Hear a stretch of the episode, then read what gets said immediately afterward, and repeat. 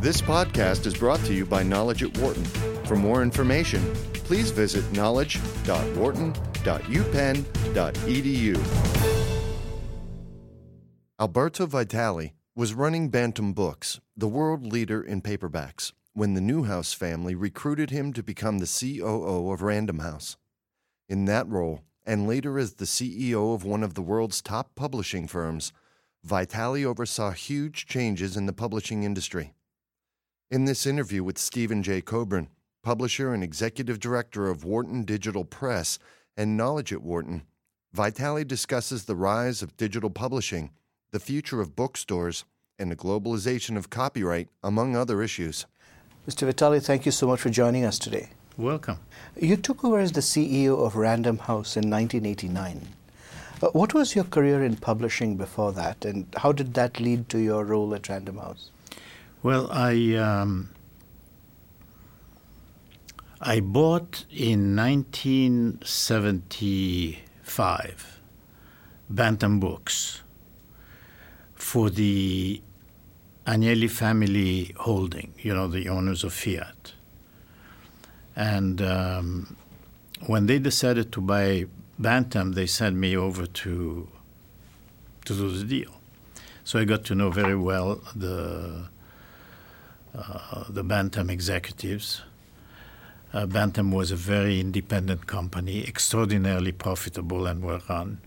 Pioneer, uh, not a pioneer, but the leader, world leader in uh, paperbacks. And um, maybe three, four, five, six months after we bought it, I get a call and say, "Would you like to come and be our chief operating officer?" Because our chief operating officer has decided to retire on a boat in Marathon Key, Florida, at age 52. So I said, "Yeah, sure, why not?" And that's how my career in publishing started. And and how did it lead to your role at uh, Random House? Well. Um, I came in as chief operating officer of uh, of Bantam. I um, acquired uh, Doubleday for Bertelsmann. And Doubleday was made up of three pieces, you know, trade publishing, printing, and book clubs, which did fit the the picture there at, uh, at uh, Bertelsmann. And um, first I became uh, co-president, and then I became president CEO of the whole thing and we grew Bantam and Doubleday uh, to a very substantial uh, operation. I think the difference between in sales between uh, Random House in those days and uh, Bantam Doubleday Dell was um, around 100 million, a little less, a little more, I don't remember, but around 100 million, so we were comparable. And at some point, you know, I was asked if I wanted to go run uh, Random House and it was a very difficult decision. But um, the opportunity to go around the premier publishing house in the world, really, at that time, you know, it was was too too interesting, you know, to even think about it. So. So here, here you have this interesting situation. It's the end of the 1980s. Uh, what was your assessment when you reached Random House about what kind of shape the company was in, and what was your assessment of what was going on in the publishing industry? And how did that help you shape your strategy of how to take lead Random House in that environment? Well, you know, um, the reason why they asked me to go run Random House is probably because the ownership wanted it to be run better and I will leave it at that. You know, so um, I got in, you know, and I uh, took a good look at um, all the imprints, you know, and uh, and made the changes that uh, I thought needed to to be made. And you know, in publishing, um, it's very difficult to to have a strategy in the academic or generally accepted the meaning of the world, you know, because the best strategy in publishing is to have books that people want to read. and and that strategy is not quantifiable and it's not you cannot describe it you know you have to rely on your imprints and your editors and your publishers you know and your marketing people you know to make sure that uh, they pick books that people want to read and that they're published as well as one can publish them and so the whole idea uh, at uh, Random House was um, let's pick the right books. Let's be very conscious of uh, cost and expenses. Let's be very efficient. Let's be very uh, author and customer oriented, you know, and uh, things will take care for it, uh, of itself. And they did take care of itself. You were also one of the, the first publishers, if I'm right, uh, to emphasize the importance of electronic rights. Uh, yeah. Uh, well, could you tell me a little bit about your thinking? Well, uh, yeah. I mean, actually, I was the first one in book publishing who decided that we were not going to sign any contracts unless we had digital rights. And um, I got received a lot of flack. You know, I had a few agents who refused to sell us. I said, well, if you refuse to sell us, we refuse to buy from you, you know. So uh, it didn't last very long, you know. And um, I had some flack also from, um, um, maybe flack is the wrong word, but uh, some resistance also within the company and from other people. Uh, saying that I was too harsh and what you're going to do with the rights. I said, listen, you guys want to have a future, we get the rights. You don't want to have a future, then I don't want to have any part with the business because you know it's like giving away. It's like doing again what publishers did with movies. You know that they lost that battle. They didn't even fight that battle. You know they lost it uh, to start with. And so we decided, I believe it was 1994, that we were not going to sign any contracts unless we had uh, electronic books right, digital rights. Uh, and and, and uh, uh, again, to round up the, the discussion about uh, Random House, what was the rationale in, in underlying the merger with Bertelsmann? Uh, in 98 and in retrospect uh, have your expectations about that merger been fulfilled well um, you know mergers happen when they happen you know, it takes two one who wants to merge and the other one who wants to merge too. You know, I mean, you need you, you have to have a confluence of interests. And um, at that time, Bertelsmann was very eager to buy Random House. Uh, in my opinion, they didn't have to because they were big enough without it. But you know, it was their company; they made that decision, and um, and our ownership uh, felt that it was the, a, a time where they could redeploy their resources in a different way. So they decided to go ahead with the suggestion from Bertelsmann, you know, to purchase Random House, and that's uh, that's what happened. Um, I would say that um, for a good ten years it was a rocky situation, type rocky situation, to say the least. I would say that now things are uh, much, much better and looking up. And um, so I don't know whether um, whether um, the merger brought uh, uh, any special benefits, you know, but, but the fact of the matter is that now Random House is even bigger than it ever was uh, before and uh, able to compete, and it's leaner and hopefully meaner and um, more profitable. Uh, we're at a point where there's very dramatic changes taking place in the publishing industry. Mm-hmm. The rise of digital books, mm-hmm. Uh, the shift from physical bookstores to Amazon, massive increase in uh, self-published books, books not published through traditional publishers. Is all of this going to change the role of the publisher, of the traditional publisher? Will it affect them?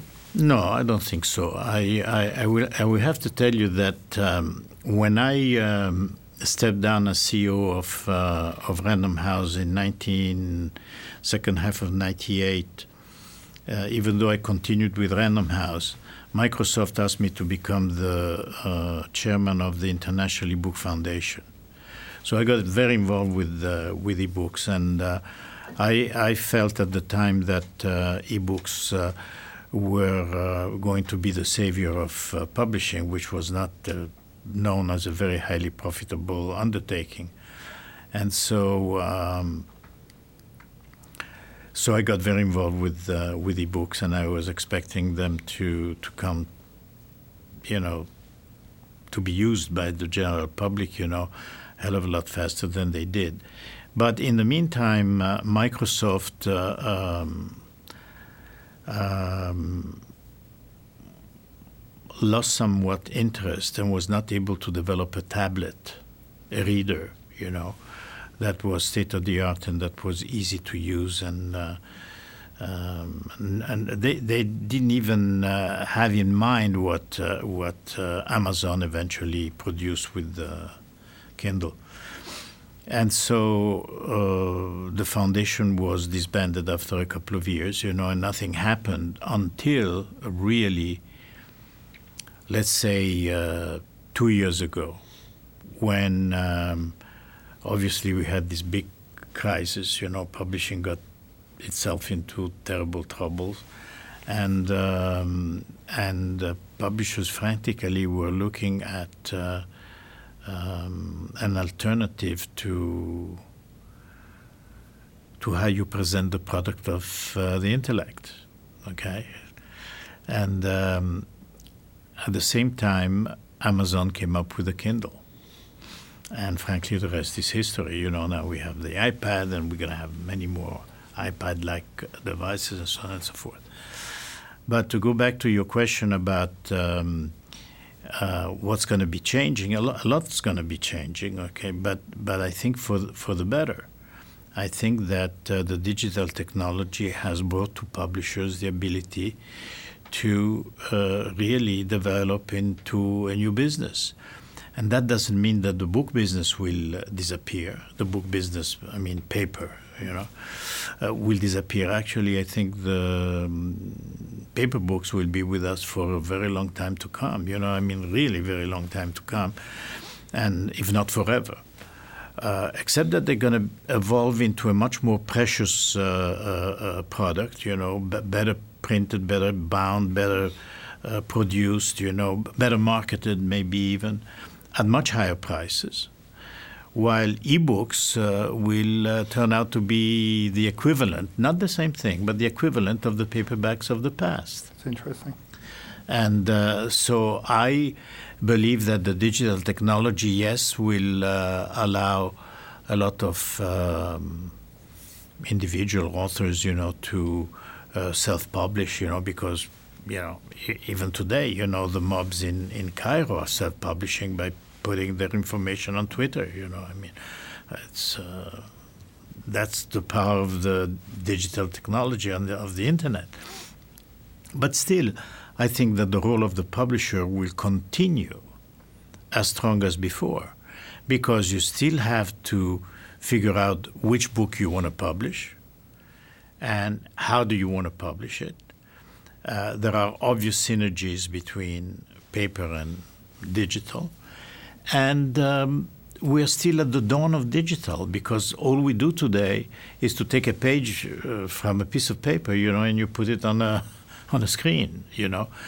Well, it's interesting, you know, but it doesn't take a rocket scientist to do that, okay? But you may say to me, well, why wasn't it done before? Well, that's another story.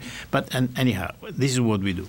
But today, but we have tremendous possibilities with uh, digital technologies to experiment in marketing. You know, when, when you publish a hardcover book, you know, you slap a price on it and you're stuck. It's out in the field, and uh, what are you going to do? If it sells, fine. If it doesn't sell, you get it all back. With digital technology, you know, uh, you can put a price of nine ninety nine, you know, but if the book doesn't sell and you've convinced that you have a good book, you know, maybe um, you misjudge the audience, you know, and you can reduce the price to six ninety nine or seven ninety nine or five ninety nine. No one will know because the individual who who buys the book from you at four ninety nine, five ninety nine, six ninety nine knows that book when it comes across that book. You know, it's not splashed all over the world. You, you see what I'm trying sure. to say? So the ability to experiment and to evolve your marketing uh, techniques, you know, is something that uh, publishers still have to come to grips with. And um, so that's um, that's one one consideration. The other consideration is that you take, for instance, the book uh, of George Bush. You know, it's been on the bestseller list for eight, nine, ten weeks, whatever. And the critics of George Bush should think it think twice about being so critic because, you know, if there are people who buy these books in the millions of copies, you know, there's got to be something to it. You, you know what I mean? I'm not going to say what, but there's going to be something to it. But the interesting thing is that they sold a huge number of ebooks. Now, if you buy the ebook, you get lots of pictures which are extremely interesting that are enhancing the book and your reading experience because if you read about a story and you see a picture you know that fits at that point of the story you know it, it makes your reading more interesting more more alive more more close to reality, you see. So, what I'm trying to say to you is that um, uh, the possibilities in ebooks are infinite to enhance ebooks and to me, maybe to charge a certain amount for the plain books, you know, but if you enhance the book, you can add to the price of that you charge the customer, and the customer is willing to pay for it if you're um, realistic about it. So the potential of digital technology in publishing of books, but for that matter also of magazines and newspapers, you know, uh, presents opportunities that were never available before. Do you think bookstores will survive? Absolutely. Uh, however, uh, they're going to undergo uh, major changes. For instance, I believe that all the superstores I don't know when, but three, five years from now, 70% of the stores will, will be dedicated to other products. And if you talk to people in that business, they're not going to give you a hell of an argument on that. You know, maybe not officially, but. Um, and it makes sense because you have, you know, you, you have the universe that is digitally eh, digitalized now, you know, and and with the advent of Google, and you know, it's uh, it's very interesting. You know, you don't need these huge stores anymore. Do you think Borders will make it the three to five years? No. They are going to go into bankruptcy uh, anytime soon. I mean, this is in every paper. Sure. What do you think, if I could ask one or two more questions, what do you think are the biggest differences between Barnes & Noble, which seems to be doing reasonably well, and Borders, which is about to go into bankruptcy? Why well, has one survived and the other failed? Well, first of all, Borders has always been second to Barnes & Noble and weaker than Barnes & Noble. And um, when you look at Barnes & Noble, you know, the, the management of Barnes & Noble has been uh, very unified and very savvy and very uh, talented, you know, and uh, has evolved, you know, but has evolved uh, as you evolve any types of management uh, over the years. Okay, under the leadership of Len Riggio, who's really an extraordinary person. Um, when you look at borders, I'm going to venture a, a number here, but it's probably changed management 10 times in the last 15 years. Now, I know what it means to change management. You know, it's an upheaval, you know, all the time. And so that didn't help Borders. Uh, Borders never had a real personality, a real, you know, uh, real uh, uh, um, image, you know, as uh, um, Barnes and Noble always had. Will uh, the absence of major bookstores or the fact that, that a large proportion of the bookstore selling space is now to other products affect the ability of publishers to reach readers? To reach? To reach readers. If, if you can't well, find the book in the bookstore and you can't look at it, how are you going to convince, how are you going to make a reader aware of the book? First of all, you have to realize that the readers today are a hell of a lot more sophisticated than they were. If they don't find a book at Barnes and Noble, they go home, they go online and order it from Amazon in two minutes flat. But how are you going to make them want to find the book? How are you going to make them aware of the book? Well, first of all, there is such thing as PR. Okay, um, uh, first of all, you have to bring people into the bookstores. Then you have to show them the books when you, they are in the bookstores. Okay, so if someone comes into a bookstore to look for a book and the book is not there, you go online.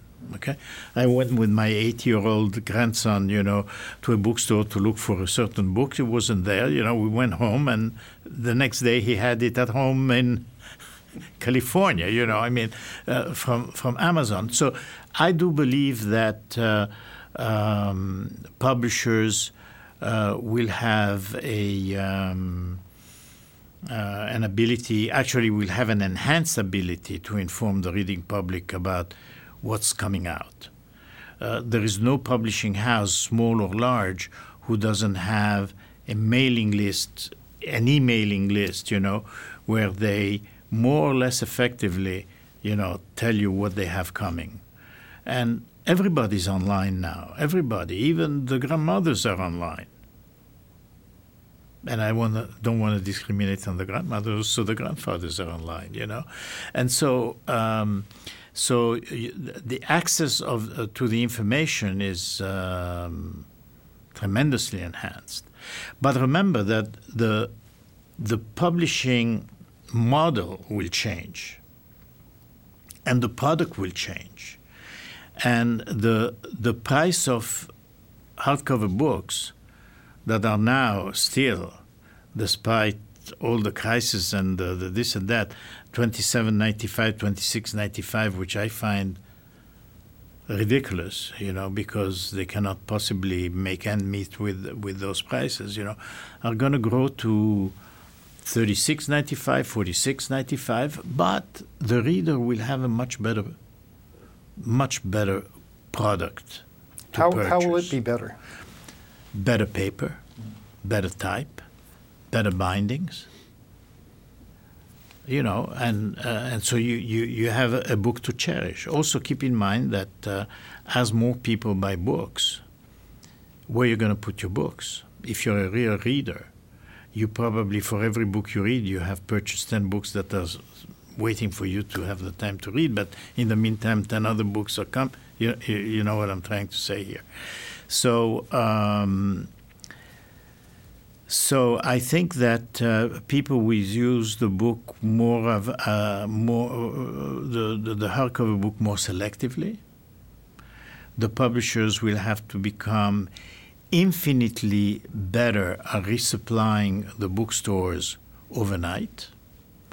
Um, hard to beat Amazon on that because I just read the other day that they are opening up the 52nd warehouse. Now, even for the United States of America, you know you place 57, 50, 52 warehouses across the United States in strategic position, and you have a hell of a coverage. You probably cover 95% of the country. Okay, so, but individual publishers cannot do that, but they will have to find a way to do it because uh, they cannot afford on these expensive books to have huge print runs with 40% returns. So they're going to have to be able to tell the bookseller, you know, well, you're out of this book, you'll get it tomorrow. And the bookseller will tell the, the customer, you have nothing to worry, I'll get it tomorrow and I'll send it to you home, uh, you'll get it the next day. So, I mean, I'm not suggesting that this is the formula, but those are the types of things that will have to change, which will bring efficiencies and profitability to booksellers, to publishers, and service to customers. Do you see a role for the independent bookstore in this environment? Yes. Well, yes. how, how will that change or evolve? That I don't know. But for instance, there is a um, there is a program now uh, with Google that I cannot describe to you, but you can go find out online. That will pair up independent booksellers and Google, and so the independent bookseller, you know, is a bookseller that has a constituency that can advise you on what to buy, what not to buy, you know, and maybe if. Um, if while you are in the bookstore you, you, say, well, I really want this book, you know, but I, but you don't have it, they can together go on a, on a, on a computer, you know, and order it with uh, with the address of the customer, and maybe by doing that, they're acting as a service point, and they may get a commission. They may get some kind of fee, you know. So I mean, th- there's there's a lot of things that will have to change. How, how was digital publishing going to change the relationship between publishers and authors? Uh, which publishers do you think will be the most successful in attracting the best authors? The publishers who are going to do the best job in uh, uh, working with the author, helping the author um, edit uh, uh, effectively the book of the author, and then publish and distribute the, the book in all formats, you know, in the most effective way. So it's uh, nothing really will change from the past, except that the type of job that the publishers will will have to do is more complex and more dynamic, and um, probably more effective for the author. In the digital world, uh, global distribution becomes possible. How do you see the future of copyright being affected by that's that? A, that's the question I was hoping you wouldn't ask. uh, but, um, but no, I mean, uh, copyright will have to change uh, to some extent, to some extent. Um, someone in Tashkent uh, should be able to buy a book from uh, anybody, you know, without uh, uh any um, restrictions, you know, due to copyright, and with um, again digital technology, which is really computers, you can do marvels, you know. So you could uh, get someone to buy a book from in Tashkent from uh, Amazon in London rather than than New York, you know, and the author can get. Uh, um, his royalty, you know, uh, from Tashkent, you know, and the publisher in Tashkent should be able to get his cut, you know, in, on, on a digital book, um, assuming that the book is in English. Why should the publisher in Tashkent get a cut? If well, it depends, uh, it, because the publisher in the publisher of that book in Tashkent has bought the rights. I assume that he has bought the rights you know. And and so if you buy one of his books from Amazon in New York, you know, he should get what's due to him. You know, it's a complex uh, uh, uh, paradigm here, but but it's something that c- can be solved. It's not going to be solved in the next uh, two three years, but it will be solved over the next five to ten years. But if we think just about the English-speaking market globally, yes, will territorial rights survive? is there any reason you can't publish a book in English in New York and have it downloaded from, say, Amazon servers onto Kindles all over the world? Um, for as long as um, there is a copyright issue, it's going to be a problem. But eventually, I would say that a publisher look. Um, one thing is what is legitimate and what thing is what illegitimate okay things happen become illegitimate when you put obstacles to the legitimate things if you know what i'm trying to say so if we anticipate and you're absolutely right i uh, agree with you that uh, anybody in the world should be able to download a book from uh, the publisher or from amazon or from whoever it is uh, Google or whoever whoever it is. But you have to also uh, in a way, protect the publishers in England, in Australia, in New Zealand, in South Africa. You know, I'm talking English now. You know, Canada. You know, and um, how do we do that? You know, uh, it's. Um, going to be something rather arduous, but but but it's going to have to be done. It's going to have to be done because if we if the publishers don't do it, those books will find a way anyhow, like they do on paper, because through not so uh, official uh, ways, you know. Can, can, I push that one step further? Let me just, and I hope sure. not confrontationally. Sure. Why is there a reason to protect the publisher in Australia or New Zealand uh, or Kent? Excuse me, how is the publisher going to live? Out of thin air? Yeah, no, I understand. But, End but, of the story. But the, mean, the question is, in a digital world where yeah. books can be sold globally, is there a role for national publishers uh, when the, people are going to be publishing books there, globally? There, there, there, is, uh, there is a role because, you know, these national publishers are also publishing books. Sure, I understand. You know, and, and so there are books, I mean, even in digital format. And those books can be distributed by Amazon in New York or in London, you know, and so that publisher has to be protected. So when, when this publisher publishes your book, you American, your book, okay, in Australia, you know, and there is an Australian who decides instead of going to the publisher and give him the three dollars or the nine dollars, you know, go and get it from uh, Amazon because it's seven dollars, you know, uh, something's going to have to be taken sure. care of. I understand. You know, I mean, what's fair is fair. In, in, in the ebook world, is there a reason that the publisher, if they're not publishing paper, if they're just publishing electronic books, shouldn't have global rights to the book and be able to market it globally? And in those instances, is there a, a reason to protect publishers in other countries? Well, if you're in, that, publishing... in that utopical situation, uh, obviously not. But that's utopia. That's utopia. First of all, because uh, paper books are going to be with us for as far as I can see. I cannot tell you what's going to happen 50 years from now, you know. But I believe that the book as an object will continue probably forever. But the digital book will change guys, you know, many, many times because of what the technology allows you to do with the book. It's only of uh, maybe two, three weeks ago that Amazon is publishing these 299 or 199 books, which are a bridge books or or, or, or singles, uh, singles, singles, you know, yeah. Amazon singles, you know. Well, that's a major uh, development, right.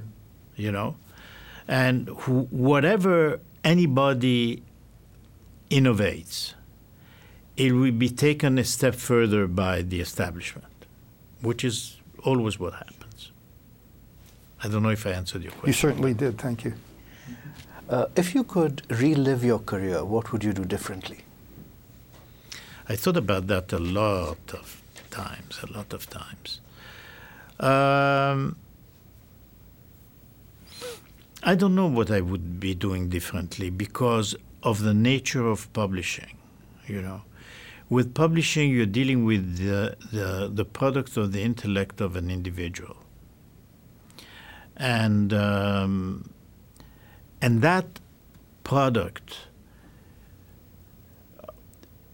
will always exist in the future as it existed it existed in the past okay and so i think that how you handle that product and you optimize its distribution to whoever may be interested in it. Okay. Um, that's the name of the game, and that's what will distinguish a good publisher from a less good publisher. What I would be doing different, I really don't know, because what I had to confront myself with in the 80s and the 90s, today is different because the the everything is different. Society is different. Technology is different. Distribution is different. So I really don't know what I would be doing differently. But I know one thing for sure that I would devote an inordinate amount of energy to the digital aspect of the business, whether it is distribution or it is how does the book look, quote unquote. You know, um, what can we do with the book?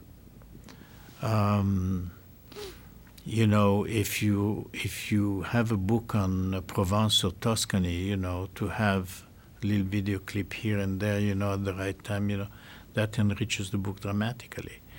Uh, if you have a romance book and you put a little music in the background, you know, you may, you may, I don't know, you know, because you have to experiment with the. So the the the iterations are infinite with digital technology. And I would certainly, this is not doing something different, it's doing something today that could not be done before, you know. And I would put probably oh, um, 60, 70% of my energies, you know, into the digital area and uh, 40, 30, 40% into the traditional areas and the traditional areas and the and the new areas, you know, uh, uh, the common denominator is is what you produce as an author. Okay, then what do we do with what you produce? And I would also put a lot of energy in um, working with authors, not as a pure editor, but also as a producer and that's why I would want to see my editors being 50% editors and 50% producers. What does that imply, being producers? It implies that I can sit down with you and I say, why don't we do this and why don't we do that and why don't we uh, uh, uh, develop this idea you know uh, why don't we market the book instead of in its entirety in chapters or or whatever, you know. So it it it allows you to um, do something different with the product of your intellect. Before, you had only one way. You read the book, you stick it in the middle of two covers, you know, and it's 350 pages, and you ship it out there and you hope it sells. Now you can do a lot more. Right. Over the course of your career, what would you say is the biggest leadership challenge you ever faced? And how did you deal with it? And what did you learn from it? The biggest leadership challenge in my publishing career, but I would say also in all the other businesses I've been in, uh, is to deal with people, to respect people, to um, let them open up never shut them down, allow them to criticize. I had a condition though on that, you know, which is you can criticize, but then you have to tell me what you would do in my place. I may agree with it or not, but that's not the issue. But you cannot criticize just for the sake of criticizing, you know. And so I would say that uh, the ability com- to communicate and work with people is probably the biggest challenge that you have in publishing, but for that matter, in every other business. And one last question How do you define success? It's. Um, it's not an easy definition, but what I would uh, say to you, it's a combinations of events. Um, number one, if the level of satisfaction you derive, so if you're very satisfied, in all likelihood you're very successful. Okay. Um, second is the qualitative aspects of success. Okay, you can publish. For instance, I can tell you there is an Italian publisher called Adelphi, which publishes absolutely first-rate quality books I could say the same thing about Knopf. and about many other publishers, Farrar, Straus, you know, many, many other publishers. So the quality of what you produce, regardless of its uh, commercial uh, success, you know, is um, goes as a major, one of three major components of success. And finally, you know, to be in business, you got to make money. This idea that publishers should not make money or that internet, what you do on the internet, has to be for free is utter nonsense. Okay, you have to make money, and the more money you make legitimately, the more you can reinvest in the business, and the more you can be hopefully successful. For more business news and analysis from Knowledge at Wharton, please visit knowledge.wharton.upenn.edu.